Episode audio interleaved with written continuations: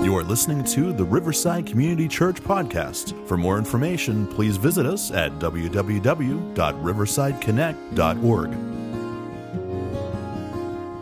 The first week, we talked about in chapter 1 of Philippians 1, we talked about rising above adversity. We talked about how the Apostle Paul is in a Roman prison cell as he's writing this letter. And it should not have been a time for him, at least from our perspective, to be full of such joy. But because of his view, because of his understanding and his trust in God, he was able to rise above the adversity and find joy even in the midst of difficult circumstances. Then in chapter 2, we talked about rising above selfishness. And we talked about being like Christ and having the same perspective as he did. Even though he had equality with God, that wasn't something that he held on to. He came and became, in very nature, a servant and humbled himself and became obedient to death, even death on a cross. And then in week three, last week, we talked about rising above our adversaries. And we talked about those that we have to overcome, that we find ourselves in, um, in difficult relationships with. And so we talked about looking above and beyond that and moving on past our adversaries and how to do that. This morning, Paul's going to wrap this up by just saying, we're going to rise above it all. And he's going to unpack three critical areas this morning as we take a look at God's Word together in chapter 4. And the question that I want to ratchet down on today is simply this Can we find joy in conflict? Can we find joy beyond worry? And can we find joy when we have very, very little? Those are the things that Paul's going to be kind of walking us through in Philippians chapter 4 that we're going to go to here in just a moment. But I'm going to ask you, if you would, to stand in both locations. And I'm going to invite you, if you would, to just bow your hearts with me, and I want to pray together. Now, a lot of times I'll pray directly for you, and you're praying for yourself, and that's, there's nothing wrong with that. But this morning, I want to encourage you to pray for the person standing next to you or in front of you or maybe behind you in both locations today, spend these next few seconds praying for them, that God would speak to them, that there would be a breakthrough for them, and they're praying for you in the midst as well. Lord, I thank you for your word. I thank you for what you have in store for us, for the way in which you're going to challenge us today to rise above it all. And Lord, we recognize that we're standing and sitting and kneeling and worshiping next to somebody a whole bunch of somebodies today and that they need breakthroughs. They need help to rise above it all. And so we're praying for them that you would help them to experience a fresh revelation of what it would look like for them to rise above conflict, to rise above worry and doubt and fear and anxiety, to rise above discontentment. We pray that you'll help them as you would help us to rise above it all. In your name we pray. Amen. Now, before you're seated, we're talking about rise. So tell your neighbor before you have a seat are you an early riser or do you want to sleep in as late as you possibly can?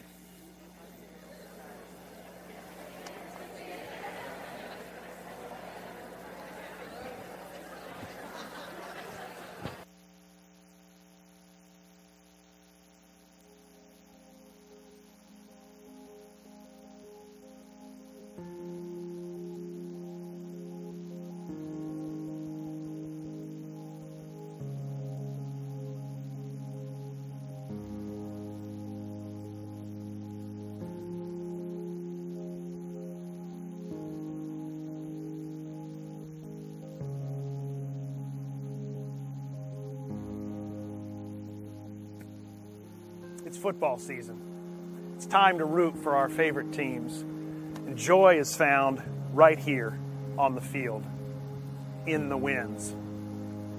Joy is found in the thrill of victory, in the moments of celebration. Joy is experienced when a team is working together toward the same goal. It's fun when each member of the team knows their position, is satisfied with their role on the team, and does their job well. It's best when they aren't competing against one another. It's a thing of beauty when the whole team is healthy and everyone is adequately conditioned to endure all four quarters. It's joy to watch the clashing of two teams, the conflict and the epic battle right here on the field. That's where joy is found. On the flip side, here in the locker room, discord, divisiveness, internal competition, and jealousy threaten to destroy any football team. But it's not just true of football teams, it's true of any relationship, especially in the church. Even if we get all of our teaching right and all of our creeds are sound, disunity will show the world that we don't belong to Christ. Will ruin our testimony. That's why Paul wrote to those early followers in Philippi in chapter 2, verse 2. He says, Make my joy complete by being like minded, having the same love, being one in spirit and one of mind. He's calling them to unity and harmony. Philippians chapter 2 and verse 14, he says, Do everything without grumbling or arguing. And as we come to chapter 4, Paul brings us to some concerns that he's had with the unity and the harmony of this family of believers. He brings those right out into the open. I plead with Euodia and I plead with Syntyche to be of the same mind in the Lord. Yes, and I ask you, my true companion, help these women, since they have contended at my side in the cause of the gospel, along with Clement and the rest of my co workers whose names are in the book of life. So we experience deeper levels of joy when we get along with others. Apparently, this wasn't a fight about doctrine, or Paul would have weighed in decisively on the matter. So it appears that this might have simply been a matter of preference, choice. Whatever the conflict was between Euodia and Syntyche, it reveals that even the most mature, faithful, and committed people can fall into ugly arguments if they're not diligent to maintain unity. If we're going to rise above discord, we've got to dive headlong into conflict. There must be an intentional pursuit of harmony. This will take us into uncomfortable conversations face to face with others, but on the backside, we'll journey through life with a clean slate, a clear conscience, and an uncommon joy. We've got to stop quarreling end the cycle of arguing in all of our relationships, iron out our differences, and stop holding grudges. The challenge for you today is to do what you need to do to take the first step, to admit your failure, to seek forgiveness and live in harmony, pursuing unity, and remember that you're on the same team. It's fine to see conflict out on a football field. You expect that but not in the locker room and not in the family of God. There's an uncommon joy on the other side of conflict. Notice in verse 4 that Paul commands the Philippians twice to rejoice. He says, Rejoice in the Lord always. And then, just in case they didn't get it, he says it again. I will say it again. Rejoice. Let your gentleness be evident to all. The Lord is near. Now, if you tend to think of joy as an emotion, then you could find yourself asking, how can Paul command people to produce an emotion? But joy is not a feeling, it is the deep down confidence that God is in control of everything for our good and His glory, and that all is well, no matter what the circumstances. When Paul tells the Philippians to rejoice, He's calling them to a continual practice of rejoicing. This habit of rejoicing applies to you and I today as well. Now, many times we can't find a reason to rejoice in our circumstances.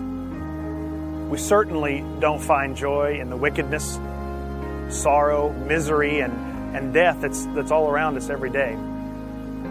People let us down. We get hurt disappointed. The truth is that the only sure, reliable, unwavering, unchanging source of joy is God. That's why Paul commands us to rejoice in the Lord. Now, the challenge we all face as we leave today is not to eliminate the trials that we're facing. The challenge is to trust in the good purpose of our infinite, holy, sovereign, and all powerful God in those difficulties. If we honor Him by trusting Him, we will experience the blessings of His perfect peace. So, who are you at odds with? Who are you in conflict with? How have you allowed conflict with others to rob you and them of joy?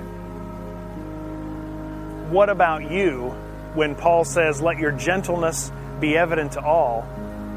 What about you is evident to everyone around you? Is it joy? Or is it something else?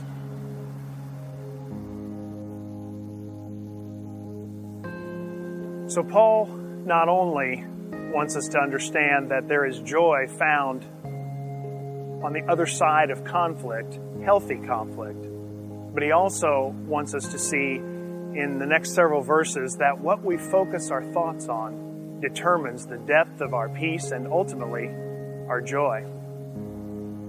He says in chapter 4, verse 6 Do not be anxious about anything, but in every situation, by prayer and petition, with thanksgiving, present your requests to God. And the peace of God, which transcends all understanding, will guard your hearts and your minds in Christ Jesus. Verse 8 Finally, brothers and sisters, whatever is true, whatever is noble, whatever is right, whatever is pure, whatever is lovely, whatever is admirable, if anything is excellent or praiseworthy, think about such things. Whatever you have learned or received or heard from me or seen in me, put it into practice, and the God of peace will be with you. So, if we're going to rise above faulty thinking, we've got to come to grips with the fact that worry robs us of the peace and joy made available to us in Christ. Joy is found in uncommon thinking. It's experienced by filling our minds with God's truth and meditating on things that are noble, reputable, authentic, and gracious, and then actually living them out. Being anxious, fretful, and fearful are the antithesis of what our Heavenly Father has in mind for us. Rather, we're to let petitions and praise shape our worries into prayers. We're encouraged to let God know our concerns and then we're to trust Him to walk alongside us. We focus on heavenly things, and God's Spirit fills us with His peace that enables us to rise above the apprehension and day to day uncertainties that we all face. So, when you think about your thought life, what is it that you spend the most time thinking about? Is it the best or the worst? Are you a cup half full or a cup half empty? Do you think about the beautiful things in life, or does your mind tend to drift toward the ugly?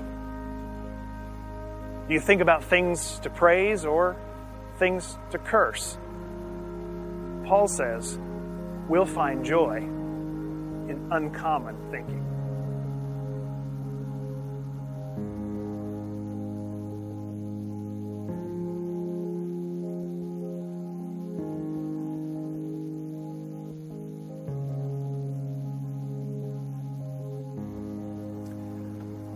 So, as we start to wrap this up, there's one other thing that Paul wants us to know, and that's that deepening joy is found in cultivating contentment. He continues in verse 10 chapter 4 by saying, I rejoiced greatly in the Lord that at last you renewed your concern for me.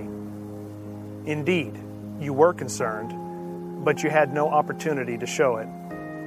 I'm not saying this because I am in need, for I have learned to be content, whatever the circumstances. I know what it is to be in need. I know what it is to have plenty. I have learned the secret of being content in any and every situation, whether well fed or hungry, whether living in plenty or in want. I can do all things through Him who gives me strength. Yet it was good of you to share in my troubles. Moreover, as you Philippians know, in the early days of your acquaintance with the gospel, when I set out from Macedonia, not one church shared with me in the matter of giving and receiving, except you only. For even when I was in Thessalonica, you sent me aid more than once when I was in need. Not that I desire your gifts, what I desire is that more be credited to your account. I have received full payment and have more than enough. I am amply supplied, now that I have received from Epaphroditus the gifts you sent. They are a fragrant offering, an acceptable sacrifice, pleasing to God. And my God will meet all your needs according to the riches of his glory in Christ Jesus. To God our Father and the Lord Jesus Christ be glory forever and ever. Amen. So, if we're going to rise above discontentment, we must be open to, as Paul was, learning what true satisfaction really is. Generally speaking, when I read these verses, I'm sure when you hear them too, you feel so far from where Paul was that it's humbling and convicting to even read these words. Everything around us is aimed at creating discontent. Commercials, ads, upgrades, the newest this and the latest that, all combine to cause an angst within us when we don't get it right away or have it immediately. We're obsessed with defining our needs and loudly demanding that those needs be met. Need has become the number one value in our culture.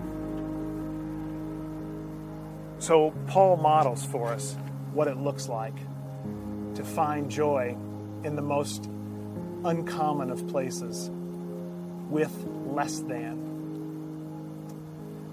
I read when I was studying for today's message, one commentator describes a contented person as one who is confident in God's provision, satisfied with little, independent from circumstances, strengthened by divine power, and preoccupied with the well being of others. Now, if you're only living for yourself, you will never be content. Because contentment for people who live only for themselves can only come when their circumstances are exactly as they want them to be. And that will never happen. Only those who unselfishly put others' well being above their own will find true joy and contentment. Now, you know a contented person when you see someone whose character is marked by humility, submission, dependence, and unselfishness. Those virtues characterize all who have learned to be content. That applies to teams as well. It applies in the classroom, it applies in your home, in your marriage, with your family, with your friends. This has implications for every relationship in life. Our natural tendency is to focus on the verse that says we can do all things in Christ. But these words are activated by the context. And as we've been reminded each week, Paul is in a season of deep, deep adversity. The toughest, most difficult thing that God ever asked Paul to do was prison. He said, I can do all things, and prison was what he found himself doing in that moment. And through Christ, he found that he could even do that. The good news for you and me today is that so can we. We can do all things in Christ because he gives us the strength and he fills us with joy.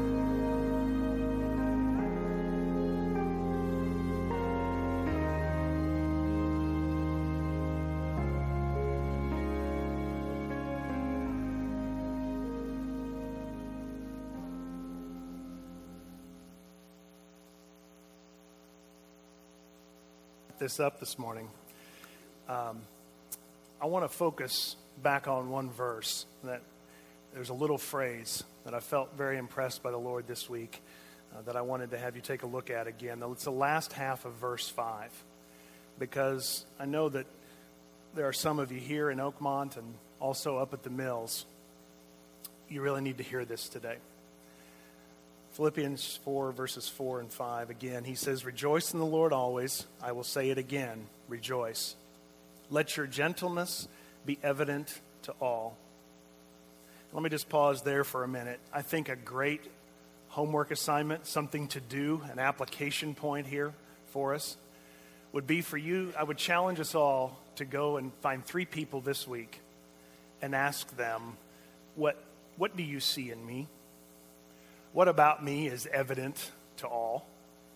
Paul says it's gentleness that, that we're supposed to, in this text, that should be evident to everybody. But I wonder about you and me, what would be evident to everyone else around us? Be an interesting challenge for you. He goes on and he says, and here's the phrase the Lord is near. Can we find joy in conflict? beyond worry and when we have very little, I think a huge piece to all of this is for us to remember that when we're in conflict, the Lord is near. He's watching.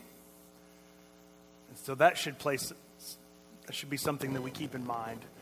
But also when we're being attacked, he's there. He's got our back. The Lord is near.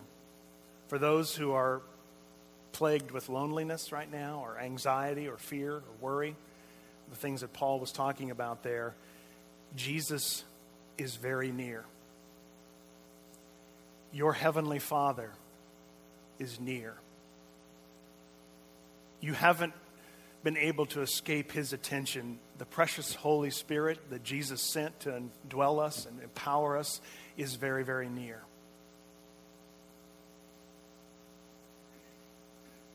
He's a very present help in times of trouble, the scriptures say. I love the quote that you'll find in your notes. It's from Corrie ten Boom, who had to lean into the nearness of God in a concentration camp. She says this Worry is carrying tomorrow's load with today's strength. It's carrying two days at once, it's moving into tomorrow ahead of time. Worrying doesn't empty tomorrow of its sorrow, it empties today of its strength. And worrying about the future is like paying interest on money that you may or may not ever borrow.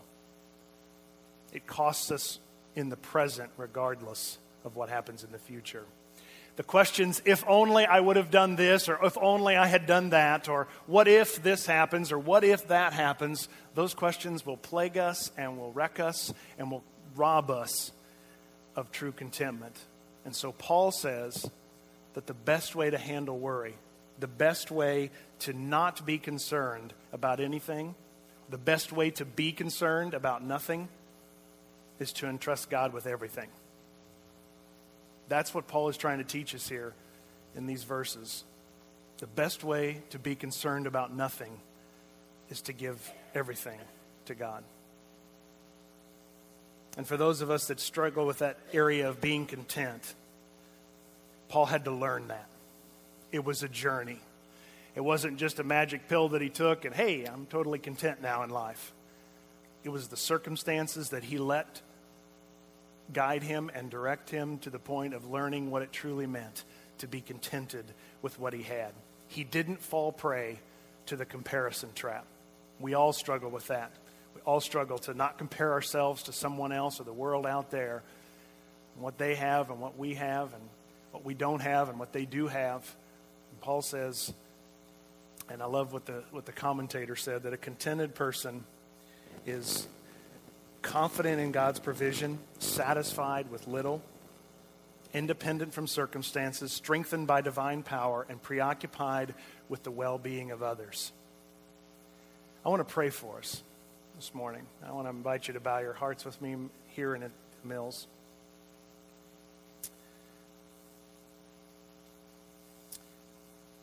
Lord, uh, you know how this lands with each one of us today. You see further than we can see.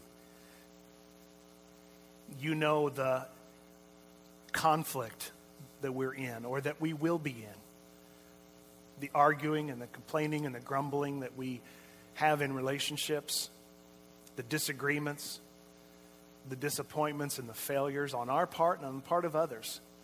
And so, Lord, as Paul pleads with this family of believers, we find ourselves in that same place at times. Maybe not here in the family of Riverside, but maybe in the family of Riverside, maybe in our homes, maybe in our workplaces, wherever it might be. Lord, would you help us to rise above the conflict and find the joy of getting through those conversations which are difficult?